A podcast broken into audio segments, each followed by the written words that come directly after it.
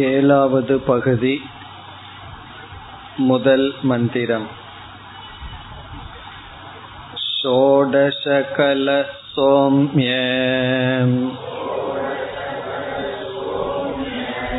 पुरुषः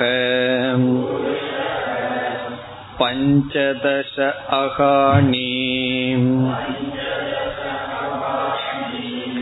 मा आशीः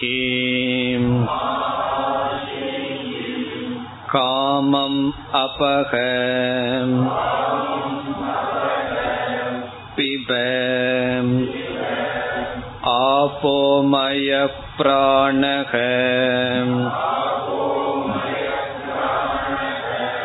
न पिबतः உபசிஷ்யத இதி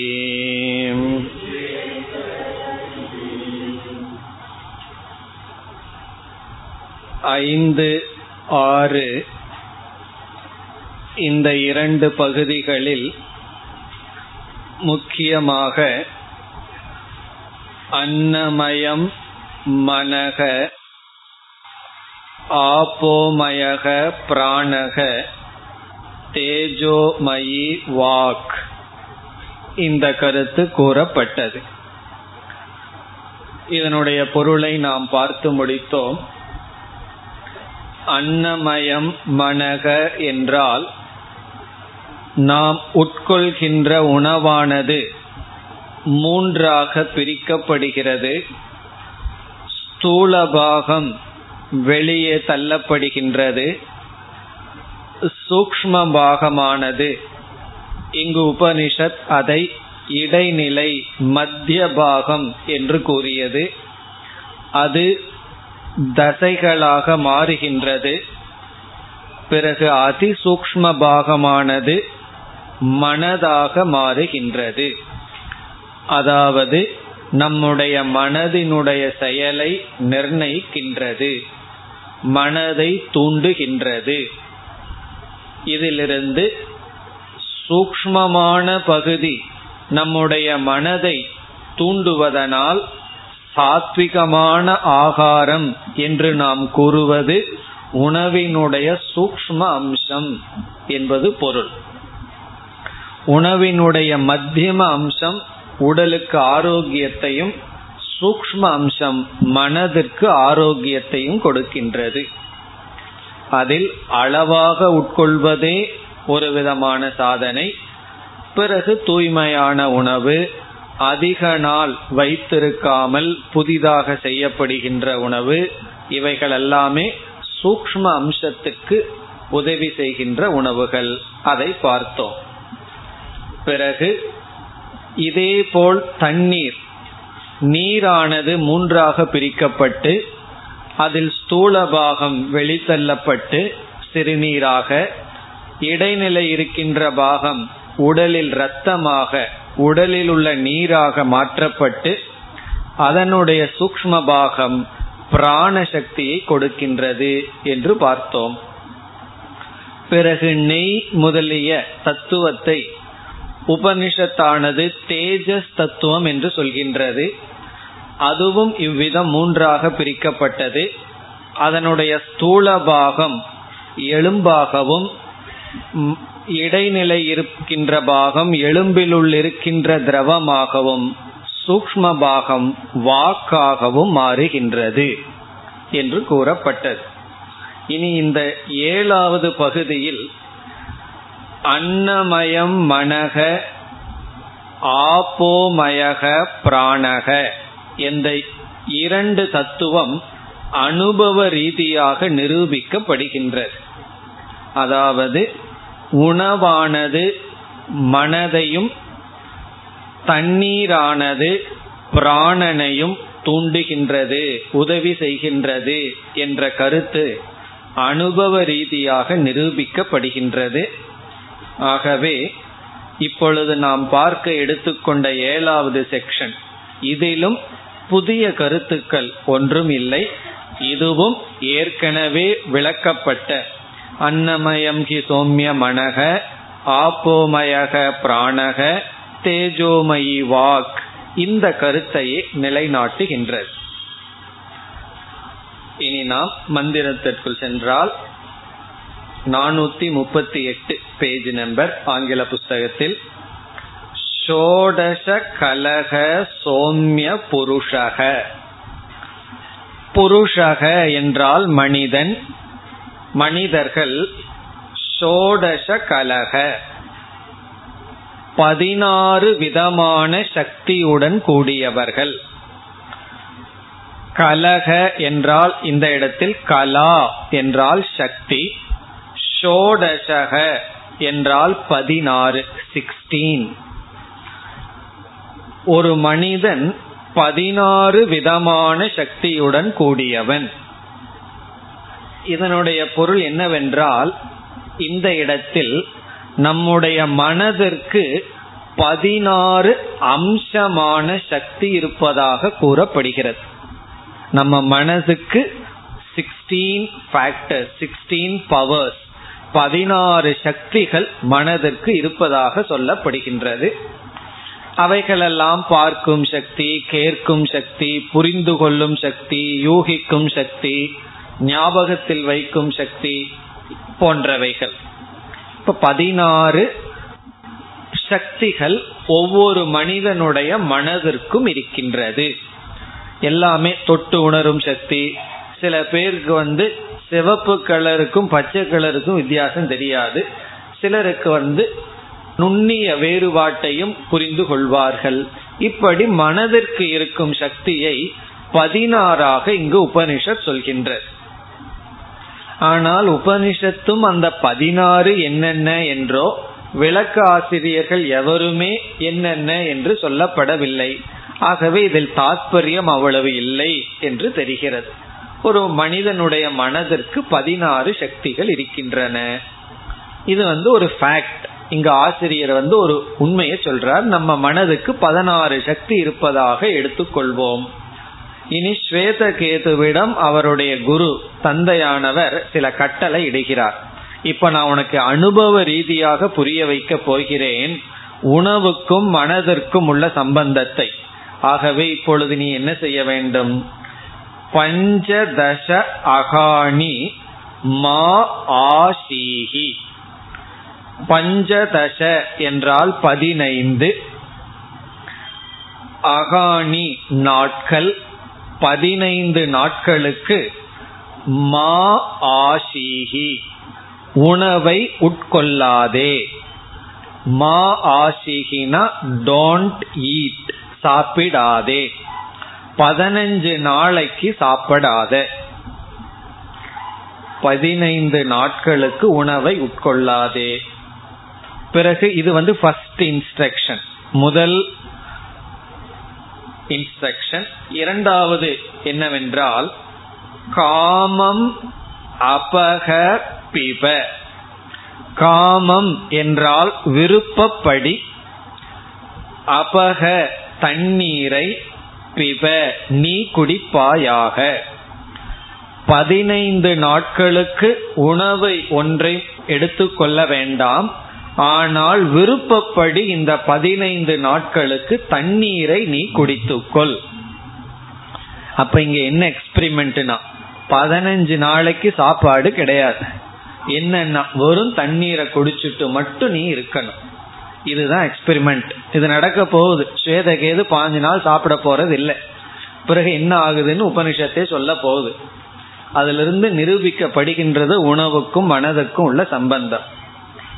ஆகவே பஞ்சதச அகாணி மா ஆசிஹி பதினைந்து நாட்களுக்கு திடமான எந்த உணவையும் உட்கொள்ள வேண்டாம். ஆனால் விருப்பமான அளவு தண்ணீரை குடித்து கொள். பிறகு இந்த இடத்துல குருவானவர் சொல்றார் நான் எதற்கு உனக்கு பதினஞ்சு நாளைக்கு தண்ணீர் குடிக்கிறதுக்கு அனுமதி கொடுத்தேன்னு சொல்றார். சாப்பிடுறதுக்கு அனுமதி கொடுக்கல பாஞ்சு நாள். ஆனா தண்ணீர் குடிக்கிறதுக்கு ஏன் அனுமதி கொடுத்தேன் என்றால் ஒரு கால் நீ அந்த பதினஞ்சு நாளும் தண்ணீர் குடிக்கவில்லை என்றால் முதல்ல பதினஞ்சு நாள் நீ இருக்க மாட்டாய். அப்புறம் தானே பதினஞ்சு நாள்னு சொல்றதுக்கு. உன்னுடைய பிராணன் உன்னை விட்டு சென்று விடும். இந்த தண்ணீர் இருந்தால் பிராணனானது காப்பாற்றப்படும். பதினஞ்சு நாள் நீ உணவு உட்கொள்ளாவிட்டாலும் தண்ணீர் குடித்து கொண்டிருந்தால் பிராணன் காப்பாற்றப்படும். இதுல இருந்து என்ன தெரியுது? இந்த பிராணனுக்கும் தண்ணீருக்கும் சம்பந்தம் நமக்கு தெரிகிறது. இந்த ஆப்போமயக பிராணக அது நிரூபிக்கப்படுகிறது. உணவு இல்லாவிட்டாலும் தண்ணீர் இருந்தால் பிராணனானது காப்பாற்றப்படுகிறது. அதை கூறுகின்றார் ஆப்போமயக பிராணக.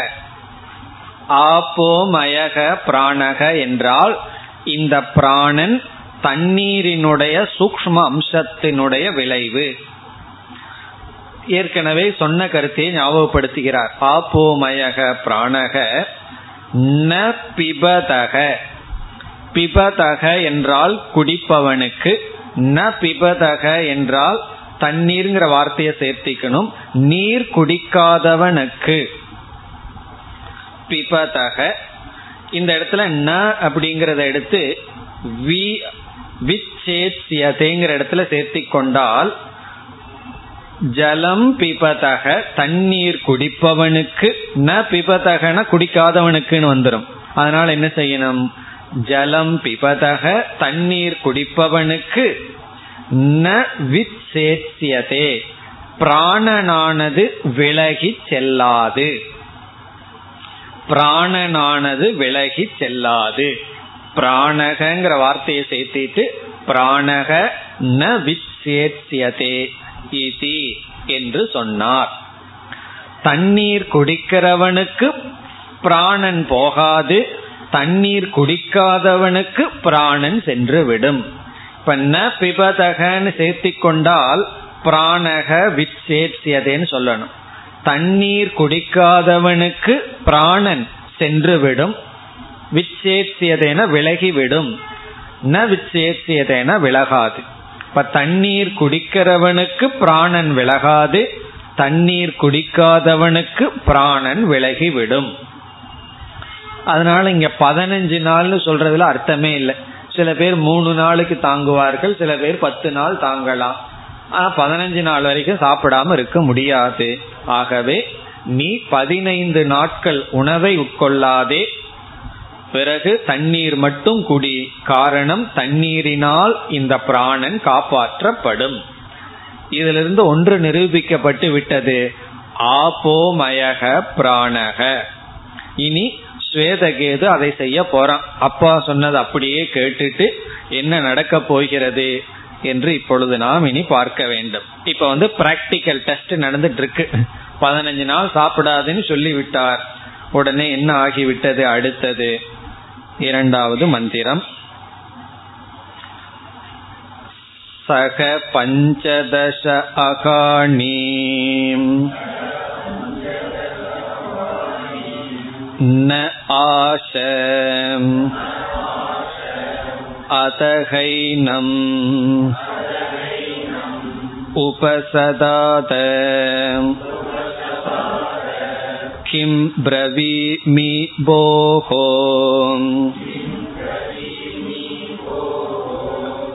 इति ऋचसौम्य यजोगुंसीम् सामानि इति सहोवाच न वै माम् प्रतिभान्ति भो इति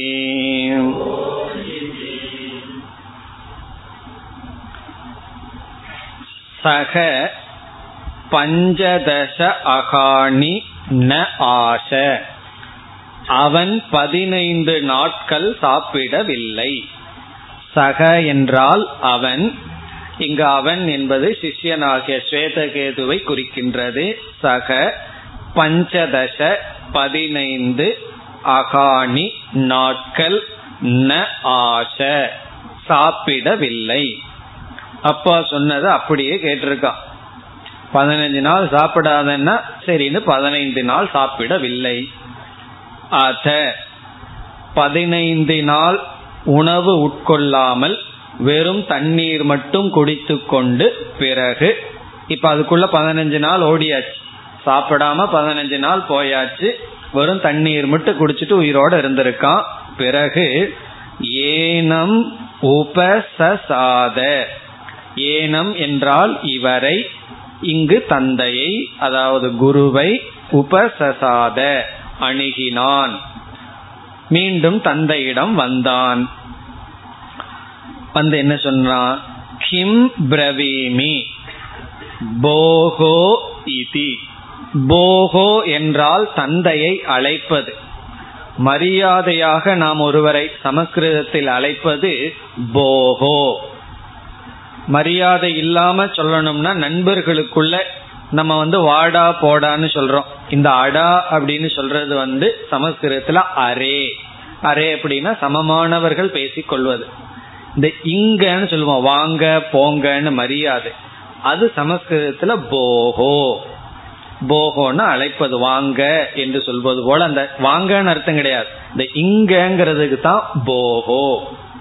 போகோ கிம் பிரவீமி. நான் இப்பொழுது என்ன சொல்ல வேண்டும்? தந்தையிடம் வந்து பதினஞ்சு நாள் சாப்பிட வேண்டாம்னு சொல்லி பட்னி போட்டு விட்டீர்கள். இப்ப நான் என்ன சொல்லணும்? நான் என்ன உங்களிடம் பேச வேண்டும்? என்று கேட்கின்றான். ஈதி இது வந்து ஸ்வேதகேதுவினுடைய வாக்கியம். கிம் பிரவீமி போகோ உங்களிடம் நான் என்ன பேச வேண்டும்? இப்ப வந்து அவர் சொல்றார் நீ இந்த மூணு வேதத்தையும் இப்பொழுது வாய் விட்டு ஓத வேண்டும்னு சொல்ற. பதினஞ்சு நாள் சாப்பிடல மூணு வேதத்தையும் இப்ப சொல்லு பார்க்கலாங்கிற. ஹே சோம்ய யஜூம்ஷி ரிச்சக சாமானி.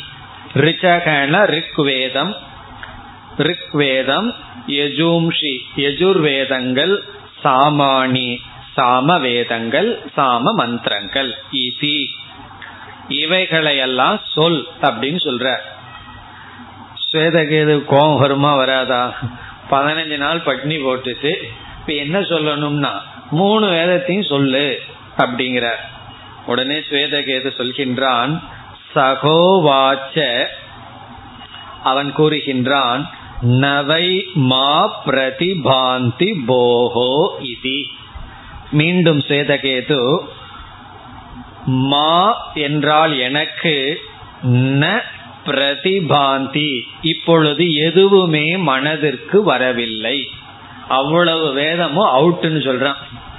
பதினஞ்சு நாள் பட்னியாச்சு. இப்ப மனசுல எனக்கு ஒன்னும் ஞாபகத்துக்கு வரலைன்னு சொல்கின்றான்.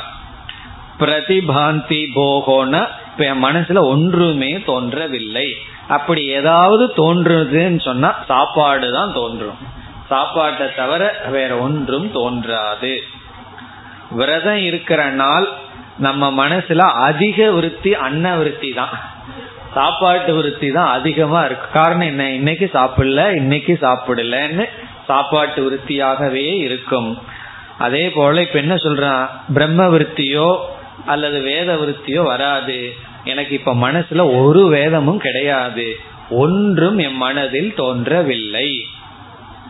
ஈசி என்று ஸ்வேதகேது சொல்லி முடிக்கின்றான். என்ன போச்சு சாப்பாடு இல்லைன்னு சொன்ன உடனே மனசுல ஒரு வேதமும் கிடையாது ஒன்றுமே கிடையாது. இனி இந்த நிலையில் மூன்றாவது மந்திரம். அடுத்தது என்ன நடக்கின்றது? தகும் ஹோவாச்ச यथा सोम्य महतो अभ्याहितस्य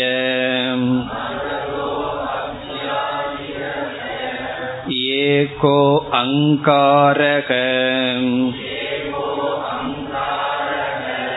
कद्योतमात्रक परिशिष्ट परिशिष्टस्यात् तेन ततो अपि न बहुदहेत् एवं सौम्य ते षोडशानाम् कलानाम् एका कलाम् अतिशिष्टा स्यात् तया एतर्हि वेतान् न अनुभवसि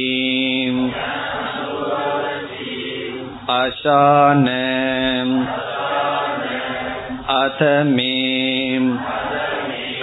विज्ञास्यसि इति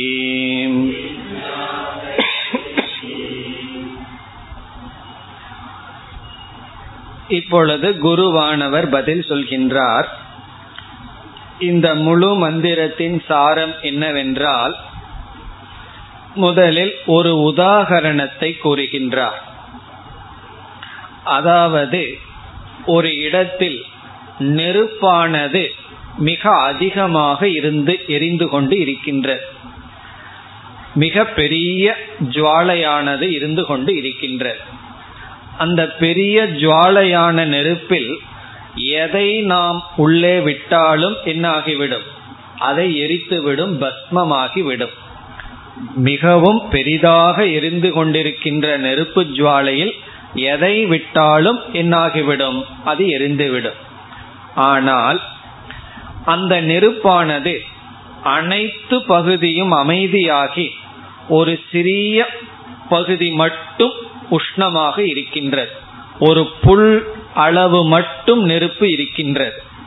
முன்ன வந்து பெரிய அளவில் நெருப்பு எரிந்து கொண்டு இருந்தது. இப்பொழுது என்ன ஆகின்றது? அனைத்தும் அணைந்து ஒரு சிறிய புல் அளவு மட்டும் நெருப்பு இருந்து கொண்டு இருக்கின்றது. அந்த அளவு இருக்கின்ற நெருப்பு வேறு எதையும் எரிப்பதற்கு சக்தி இல்லை. அதுல வேற எதையாவது போட்டோம்னா அது அணைத்து விடுமே தவிர மற்றதை எரிக்கின்ற சக்தி அந்த சிறிய நெருப்புக்கு இல்லை. அதுபோல உன்னுடைய மனது பதினாறு விதமான சக்தியுடன் கூடியது இப்பொழுது உனக்கு பதினஞ்சு நாள் உணவில்லை என்றவுடன் உன்னுடைய பதினைந்து சக்திகள் சென்று விட்டது. இப்பொழுது ஒரு சிறிய சக்தி மட்டும் இருக்கு. என்னன்னா என்னிடம் வந்து நான் என்ன சொல்லணும்னு கேக்குறைய அந்த சக்தி மட்டும் இருக்கு. அந்த ஒரு சக்தியில உன்னால எந்த வேதத்தையும் ஞாபகப்படுத்த முடியாது. இப்ப என்ன உதாகரணம்? பெரிய நெருப்புக்குள்ள எதை போட்டாலும் பஸ்மமாகிவிடும். ஆனா அது சிறியதாகிவிட்டால் அந்த சிறிய சக்தியில எதையும் எரிக்காது. அதுபோல உன்னுடைய மனதில் இருக்கின்ற பதினாறு சக்தியில் இப்பொழுது பதினஞ்சு சக்தி போயாச்சு. ஏதோ ஒரு சக்தி மட்டும் இருக்கு. என்னன்னா இப்ப உன்னால இங்கு வந்து என்னிடத்துல பேசுற அளவு மட்டும் சக்தி இருக்கின்றது. அந்த சக்தியை கொண்டு நீ முழு வேதத்தையும் மனதில் கொண்டு வர முடியாது. அந்த அளவுதான் இந்த மந்திரத்தினுடைய சாரம். இனி அடுத்த மந்திரத்தில் என்ன சொல்ல போறார்? இதை அப்படியே வளர்க்க போறார். இந்த உதாகரணத்தை வளர்த்து உனக்கு எல்லா சக்தியும் வந்து விட்டால் பிறகு உன்னால் அனைத்தையும் சொல்ல முடியும் என்று சொல்லி இந்த மூன்றாவது மந்திரத்துல கடைசியில என்ன சொல்றார்? இப்பொழுது சென்று உணவை எடுத்துக்கொள் அப்படின்னு சாப்பிட்றதுக்கு அனுமதி கொடுக்கிறார். இப்ப சாப்பிட்றதுக்கு அனுமதி கொடுக்கிற வரைக்கும் இந்த மந்திரம். அடுத்த மந்திரத்துல இவன் போய் சாப்பிட்டுருவான். உடனே வந்து மறுபடியும் வந்து நிற்பான். பிறகு இவன் என்ன கேட்டாலும் அந்த சுவேதகேது சொல்ல போகின்றான். அப்பொழுது உணவுக்கும் மனசுக்குள்ள சம்பந்தத்தை சொல்ல போகின்றார். இனி மந்திரத்திற்குள் சென்றால் தகுங்க உவாச்ச. தம் அந்த சிஷ்யனிடம் குருவானவர் தந்தையானவர் இவ்விதம் பேசுகிறார். யதா சோம்ய ஹே சோம்ய யதா எவ்விதம்? இனி முழுவதும் உதாகரணம் வருகின்றது. எக்ஸாம்பிள் வருது. மகதக என்றால் பெரிய மகத்துனா பெரிய மகதக. அபியாகிதஸ்ய அபியாகிதஸ்ய என்றால் எரிந்து கொண்டிருக்கின்ற பெரிதாக எரிந்து கொண்டிருக்கின்ற. மகதக அபியாகிதஸ்ய என்பதற்கு டிரான்ஸ்லேஷன் பெரிதாக எரிந்து கொண்டிருக்கின்ற. ஒரு வார்த்தையை சேர்த்திக்கணும். அக்னிக்கு நெருப்புக்கு. நெருப்பினுடைய மிகவும் பெரிதாக எரிந்து கொண்டிருக்கின்ற நெருப்பினுடைய ஏகக அங்காரக. ஏககன ஒன்று அங்காரக அப்படின்னா சிறிய புல். ஒரு கார்னர்ல ஒரு மூலையில் இருக்கிற ஒரு புல் அளவு. அவ்வளவுதான் இப்ப இருக்கு. பெரிதாக எரிந்து கொண்டிருக்கின்ற அக்னியினுடைய ஒரு சிறிய பகுதி மட்டும் இப்பொழுது எஞ்சி இருந்தால். அது எவ்வளவு பகுதி என்பதற்கும் ஆசிரியர் இங்கே ஒரு உதாகரணம் கொடுக்கின்றார். கத்யோத மாத்திரக. மாத்திரகன அளவு. எந்த அளவுனா? கத்யோதக. கத்யோதக என்றால் இந்த மின்மினி பூச்சி. அதை நம்ம பார்த்துருப்போம். கிராமங்கள்ல எல்லாம் இருக்கும். லைட்டு பூச்சி. ஃபயர் ஃபிளை என்று சொல்வது அந்த பூச்சி என்ன பண்ணும் தெரியுமோ? லைட்டா லைட்டு கொடுத்துட்டே இருக்கும். அது வந்து ஃபயருக்கு உதாரணமாக சொல்லப்படுகின்றது. அது ஒரு ஃபயர் தான். லைட்டுன்னு சொன்னா ஃபயர் தான். அது வந்து மிக குறைவான அளவுல லைட்டு கொடுத்துட்டு இருக்கும். இதெல்லாம் நம்ம சிட்டியில பார்க்க முடியாது. கிராமத்துல பார்த்திருக்கலாம் சிலர். கத்யோத மாத்திரக. அந்த அளவு தான் இப்ப ஃபயர் இருக்கு. பரிசிஷ்டக சியாத். பரிசிஷ்டகன லெப்ட் ஓவர் அவ்வளவுதான் இப்ப ஃபயர் இருக்கு.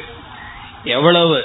பெரிதாக எரிந்து கொண்டிருந்த அக்னியினுடைய கத்யோத மாத்திரக. இந்த மின்மினி பூச்சியினுடைய அளவுக்கு மட்டும் நெருப்பு மீது இருந்தால் தேன அந்த நெருப்பினால் ததக அபி பகு ந தகே அதிகமாக அது எரிக்காது.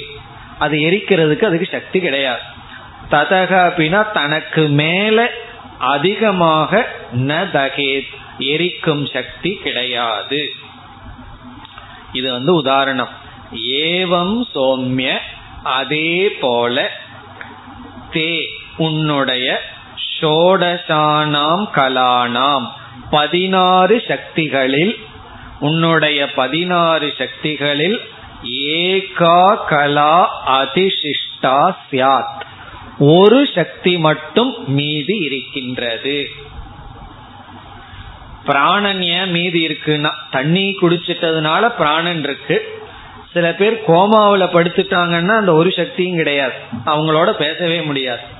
ஆனா இப்ப ஸ்வேதகேது வருகின்றான் தந்தையோடு பேசுகின்றான் தந்தை பேசுறது ஏதோ புரியுது வேதத்தை சொல்ல சொல்லுங்கிறதாவது புரிகிறதே. அந்த அளவுக்கு மட்டும்தான் புரியுது ஆனா வேதம் புரியவில்லை.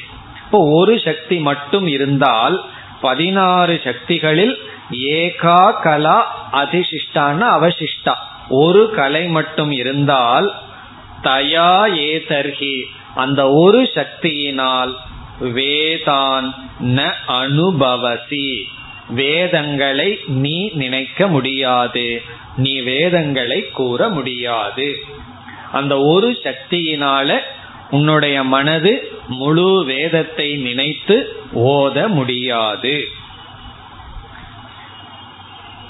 தந்தையானவர் ஏற்றுக்கொள்றார். என்னால வேதமெல்லாம் சொல்ல முடியல மனதுக்கு வரலின்னு சொன்ன உடனே அது வராதுதான். காரணம் என்ன? சாதம் அன்னம் இல்லை. அதனால மனசானது செயல்படாது. இனி அடுத்த இன்ஸ்ட்ரக்ஷன் என்ன? அசான. அசானன சென்று உணவை உட்கொள். இப்ப அனுமதி கொடுக்கிறார். இப்ப சேதகேதுக்கு எவ்வளவு சந்தோஷமா இருக்கும்?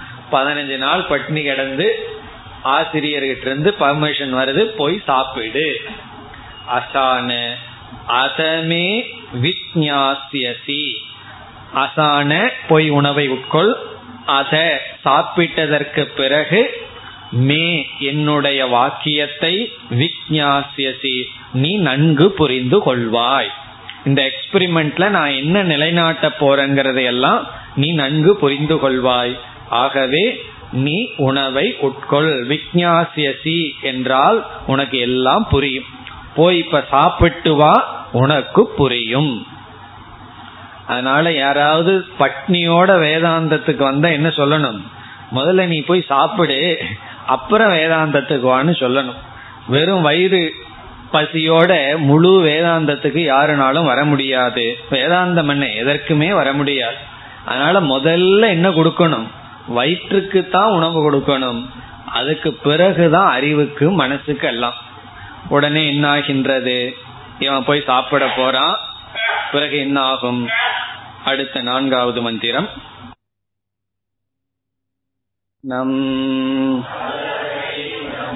उपससाद तं हयत्किञ्चित् पप्रच्च सर्वं ह प्रतिपेते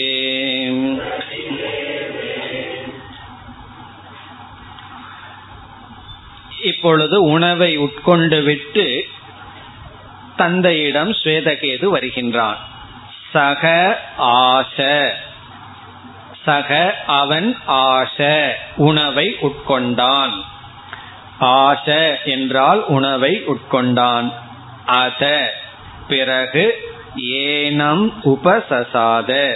இவரை அணுகினான். உணவை உட்கொண்டு இவரை அணுகினான். அதற்கு பிறகு என்னாச்சு? தம்ஹ எத்கிஞ்சித் பப்ரச்ச. தம்கன அவனிடம் ஸ்வேதகேதிடம் எத் கிஞ்சித் வேதத்திலிருந்து எந்தெந்த பகுதியெல்லாம் பப்ரச்ச தந்தை கேட்டாரோ உடனே வேதத்திலிருந்து இதை சொல்லு அதை சொல்லுன்னு கேட்கிறார் இவன் என்ன செய்கின்றான்? சர்வங்க பிரதிபேதே. பிரதிபேதேன பதில் கூறினான் அறிந்தான். அவைகளை அனைத்தையும் அறிந்தான். அவைகள் அனைத்துக்கும் பதில் கூறினான். உணவை உண்டதற்கு பிறகு தந்தையை அணுகினான். தந்தை எதை கேட்டாலும் அதை இவன் அறிந்தான். அதற்கு இவன் பதில் கூறினான். பிரதிபேதேன ரெண்டு பொருள். ஒன்னு பதில் சொன்னான் இனி ஒன்னு அறிந்தான். இனி என்னாகின்றது? அடுத்த ஐந்தாவது மந்திரம். தகும் ஹோவாச்ச யதா महतो மகதோ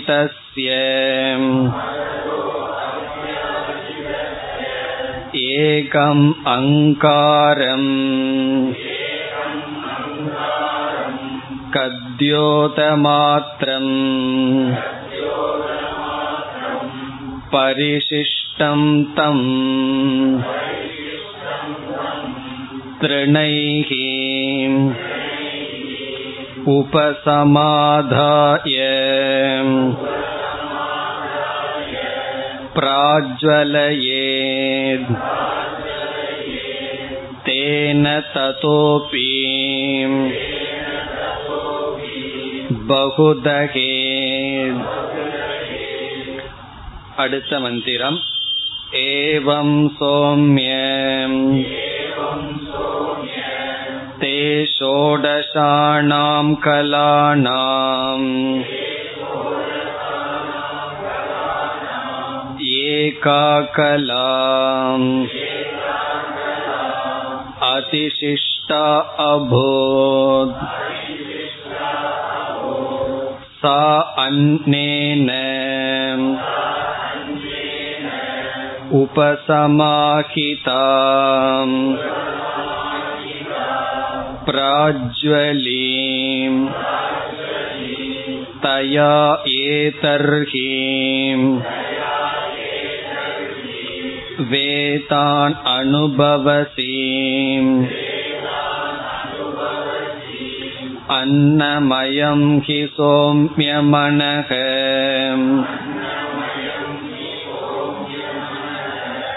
आपोमयप्राणः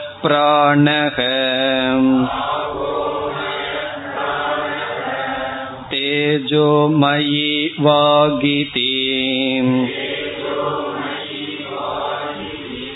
तद्ध अस्य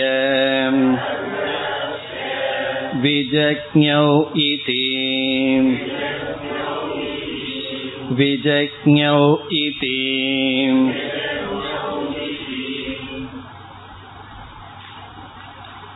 உணவை உட்கொண்டதற்கு பிறகு கேட்ட கேள்விக்கு அனைத்தையும் பதில் கூறினான். பிறகு குரு என்ன கூறுகின்றார் என்றால் இனி வர இருக்கின்ற மந்திரத்தின் சாரம் மிக சுலபமானதுதான். என்ன சொல்கின்றார்? அதே அக்னியை உதாரணமாக எடுத்துக்கொண்டு இப்பொழுது இருக்கின்ற நெருப்பானது எவ்வளவு? மிக சிறியது. அந்த சிறிய நெருப்பிடம் கொஞ்சம் கொஞ்சமாக புல்லை நாம் கொடுத்து வளர்த்தி விட்டால் இப்ப இருக்கிற நெருப்பு சிறியது திருணம் என்றால் காஞ்ச புல். கொஞ்சம் கொஞ்சமாக காஞ்ச புல்லை கொடுத்து அதை பெரியதாக்கி விட்டால் பிறகு எதை உள்ளே விட்டாலும் அது எரித்து விடும்.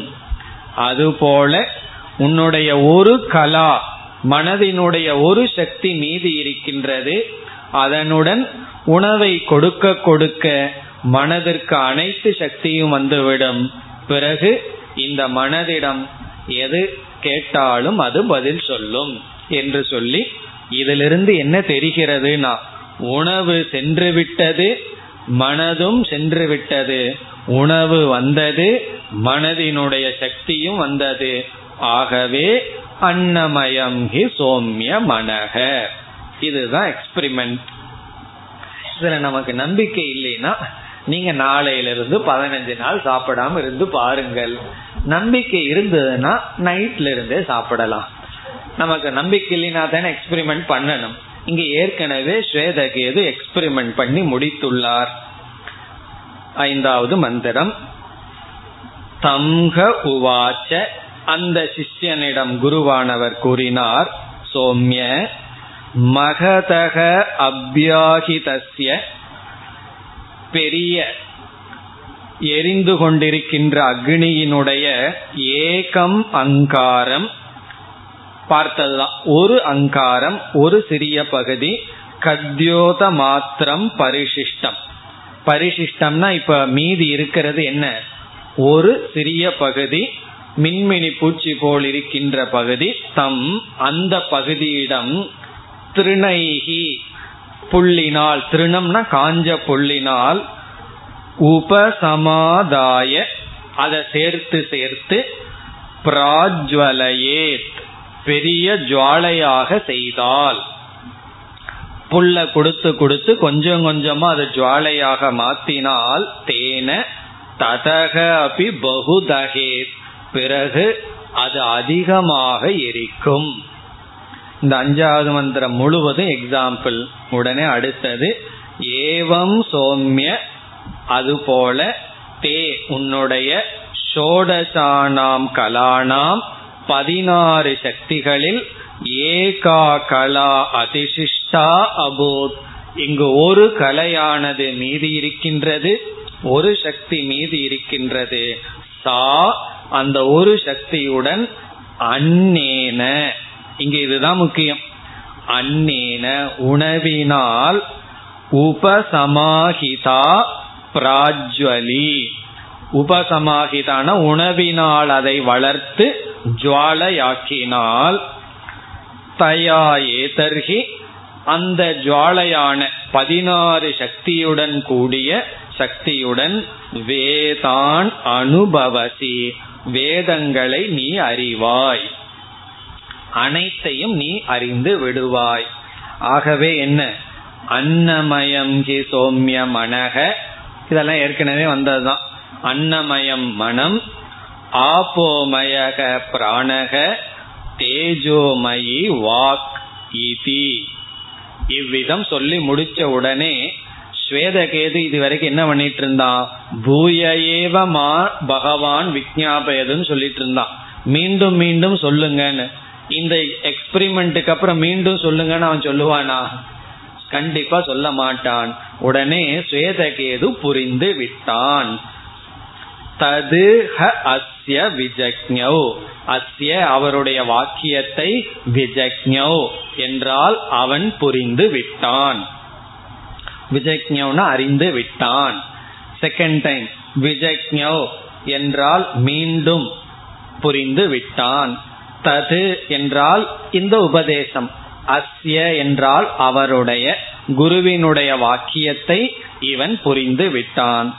மீண்டும் ரிப்பீட்டேஷன் புரிந்து விட்டான். ஏன் ரெண்டு முறை சொல்லப்படுதுன்னா ஒரு டாபிக் இதோட ஓவர் இனி எட்டாவது பகுதியிலிருந்து வேற டாபிக் வருகின்றது. இதுக்கு என்ன சாரம் சொல்றது? இந்த அத்தியாயத்துக்கு எக்ஸ்பிரிமெண்ட் தான் இதனுடைய சாரம். பதினைந்து நாள் பட்னி போட்டு சாப்பாடு கொடுத்து புரிய வைத்து விட்டார். இத புரிஞ்சுக்கிறதுக்கே பாஞ்சு நாள் பட்னி போடணும்னா நீ அகம் பிரம்மன்னு புரிஞ்சுக்கிறதுக்கு எவ்வளவு நாள் பட்னி போடணும்னு தெரியல. வாழ்க்கை முழுவதும் பட்னி போட்டாதான் என்னாகும்? அகம் பிரம்மங்கிற நுண்ணிய கருத்து நமக்கு புரியும். இதோடு முதல் ஏழு செக்ஷன் முடிவடைகின்றது இந்த முதல் ஏழு செக்ஷன் ஒரு பகுதி இனிமேல் வரப்போவது அடுத்த பகுதி இந்த எட்டாவது செக்ஷன்ல தான் நமக்கு மகா வாக்கியம் வருகின்றது இப்ப எட்டாவது செக்ஷன் முதல் மந்திரத்தை படிப்போம் उद्दालको हारुणिः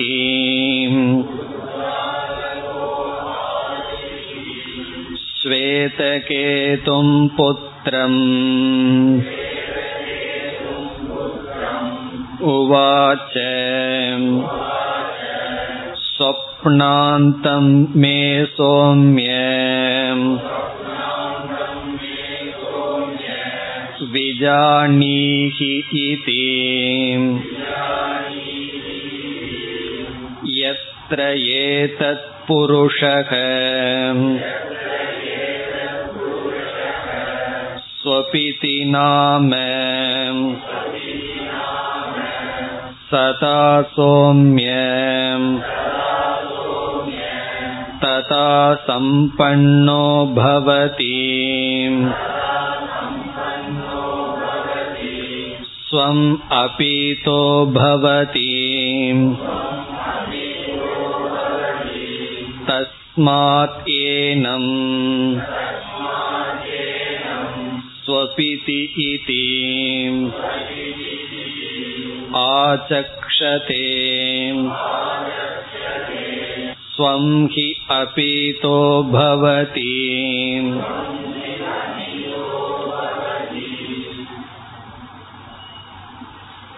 முதல் ஏழு பகுதிகளில்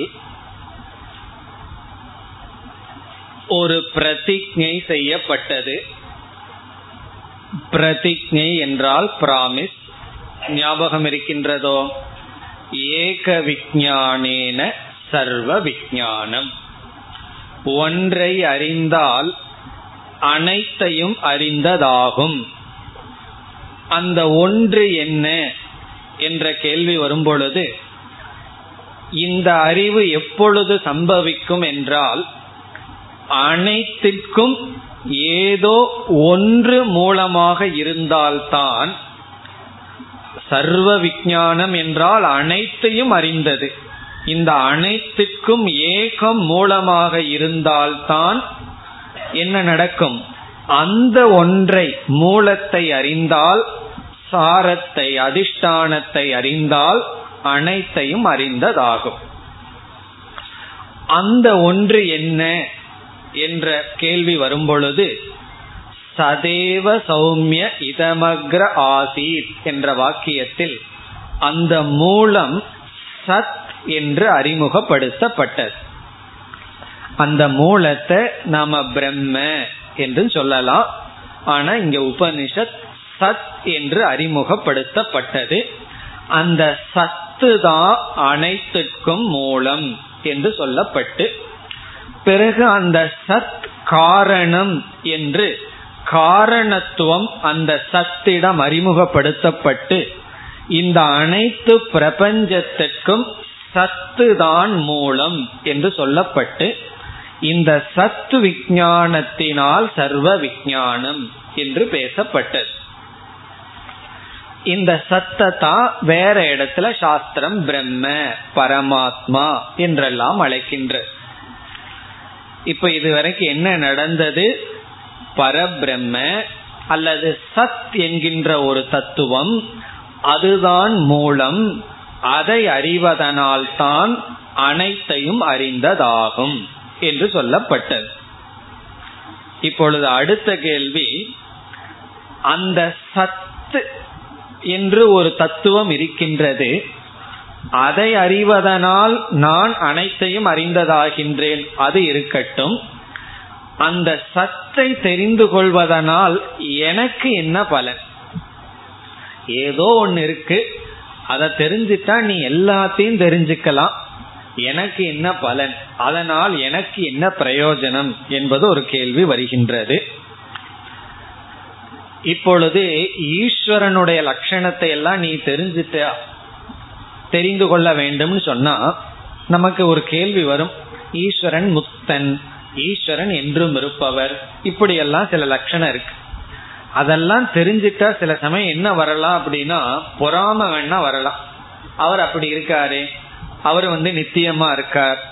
அவருக்கு சம்சாரம் இல்லை.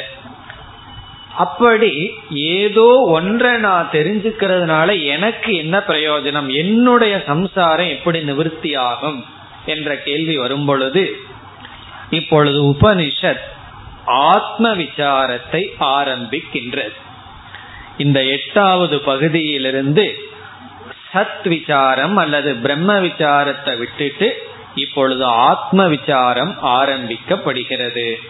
ஆத்ம விசாரம்னு என்ன? நம்மை பற்றிய விசாரம். அகம் என்ற சொல்லினுடைய விசாரம்.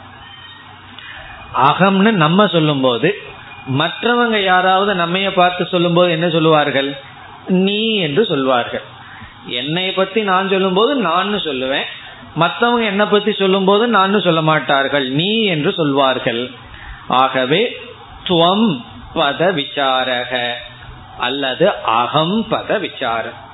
என்னையே இப்பொழுது போட்டு விசாரத்துக்குள்ள என்னையே நான் விசாரத்திற்குள் இப்பொழுது போடுகின்றேன்.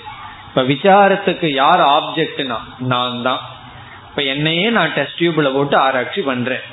என்னையே போட்டா யார் ஆராய்ச்சி பண்றான்னு கேட்கணும். சாஸ்திரம் என்னையே இப்பொழுது எடுத்துக்கொண்டு ஆராய்ச்சி செய்கின்றது. ஆகவே எட்டாவது பகுதியிலிருந்து நாம் ஆரம்பிப்பது ஆத்ம விசாரம். அகம் சப்த விசாரம் அல்லது துவம்பத விசாரம். எதற்குனா எனக்கு சம்சாரம் இருக்கு.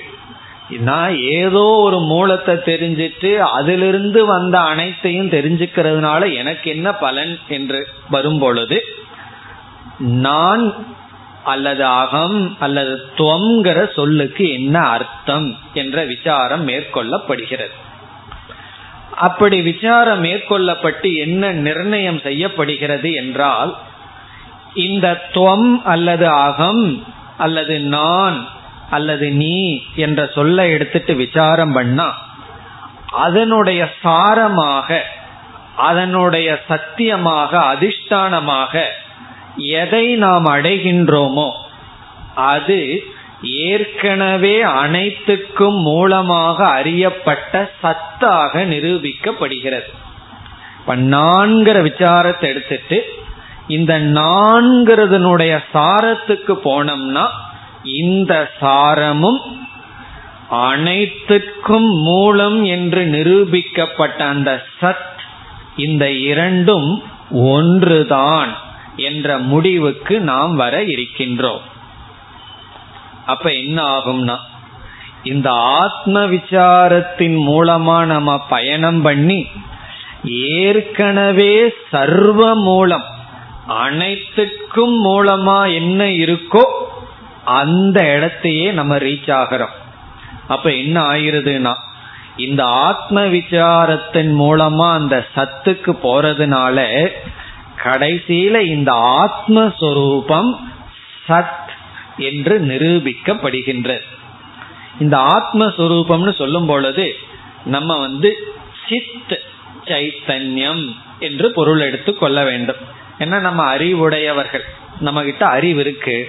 இந்த அறிவுடையவன் ஜீவன் யார் என்று சொல்லும் பொழுது இந்த அறிவுதான் இந்த அறிவு சொரூபமாக இருக்கின்ற ஜீவன் சத் சொரூபமானவன் நாம விசாரம் பண்ணி முடிவு செய்த அந்த சத்தும் இந்த ஜீவனுடைய இந்த சைத்தன்யமும் ஒன்றுதான் என்று இந்த துவம் பத அல்லது ஆத்ம விசாரத்தினுடைய முடிவு பலன் ஆத்ம பிரம்ம அல்லது சத் ஐக்கியம்.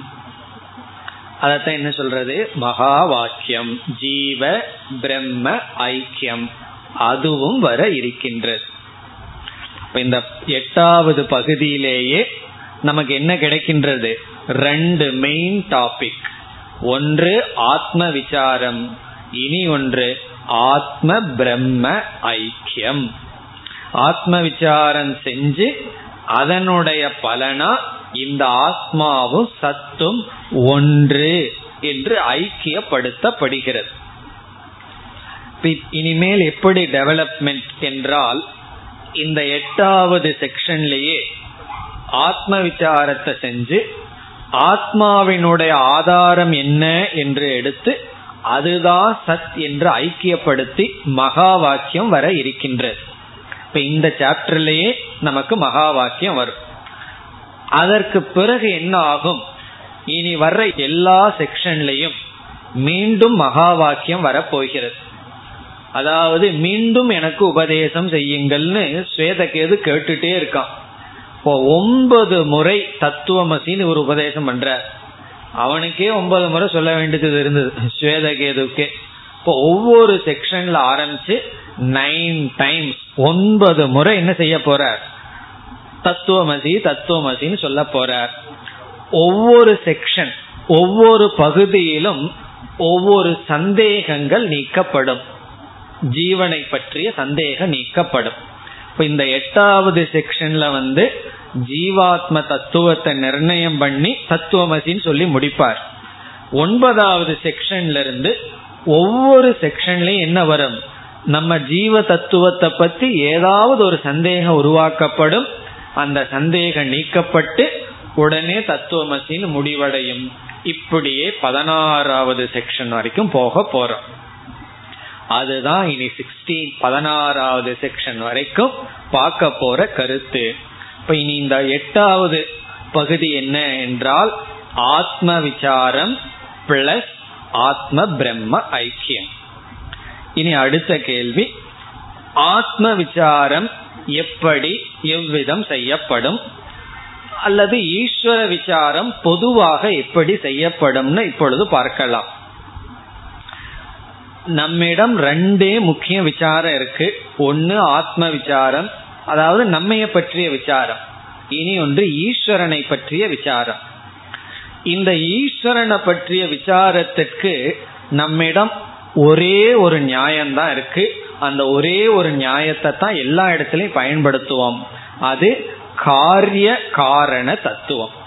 எப்பொழுதெல்லாம் ஈஸ்வர விசாரம் பண்றோமோ உடனே காரிய காரணத்துக்கு போயிடுவோம் ஈஸ்வரன் காரணம் அல்லது பிரம்ம காரணம் ஜெகத் காரியம்னு சொல்லி காஸ் அண்ட் எஃபெக்ட் தியரி ஒரே ஒரு தியரி எதற்குனா? ஈஸ்வர விசாரத்து அல்லது பிரம்ம விசாரத்திற்கு தத்பத விசாரத்துக்கு நம்ம இடம் இருக்கின்ற ஒரே ஒன்று காரிய காரண தத்துவம்.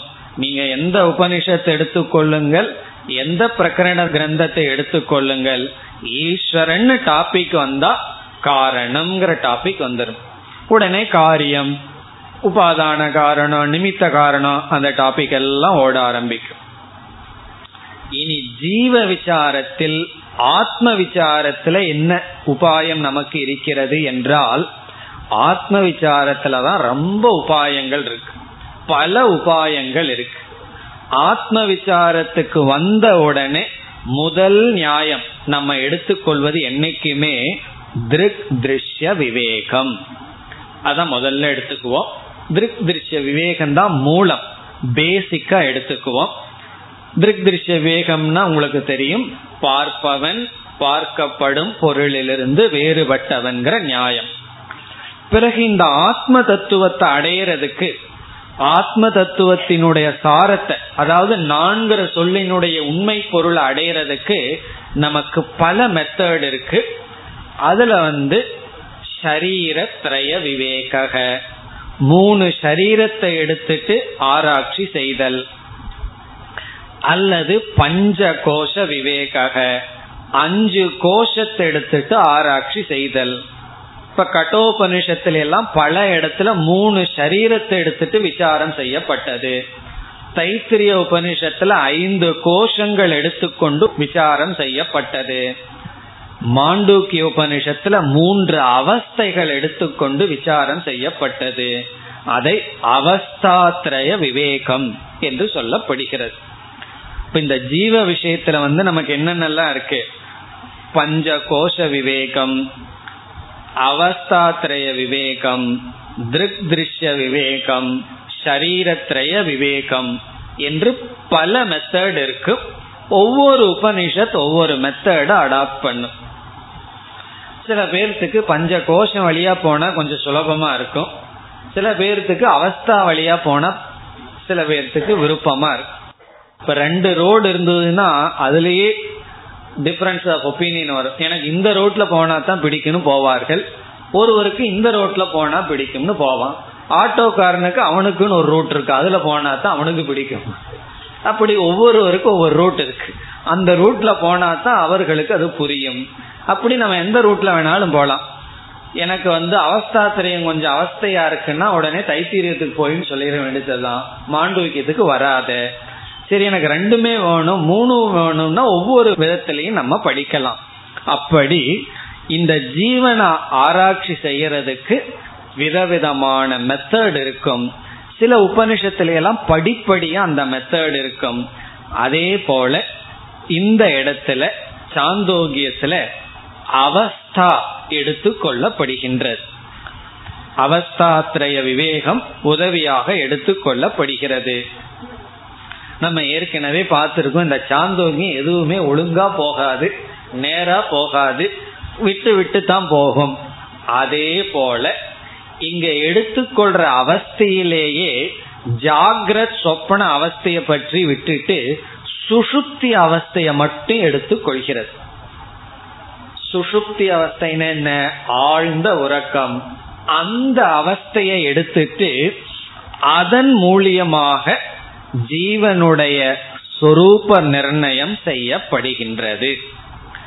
அப்ப இங்க என்ன நடைபெற போகின்றது? இப்ப நம்ம படிச்ச மந்திரத்திலேயே என்ன நடைபெற போகிறதுனா சுஷுப்தி அவஸ்தை எடுத்துக்கொள்ளப்படுகின்றது. ஆழ்ந்த உறக்கம்ங்கிற அவஸ்தையை எடுத்துட்டு அதற்கு இங்க ஆசிரியர் சில லட்சணம் கொடுக்க போறார். இல்ல பெக்கூலியர் லட்சணமா வரப்போகுது.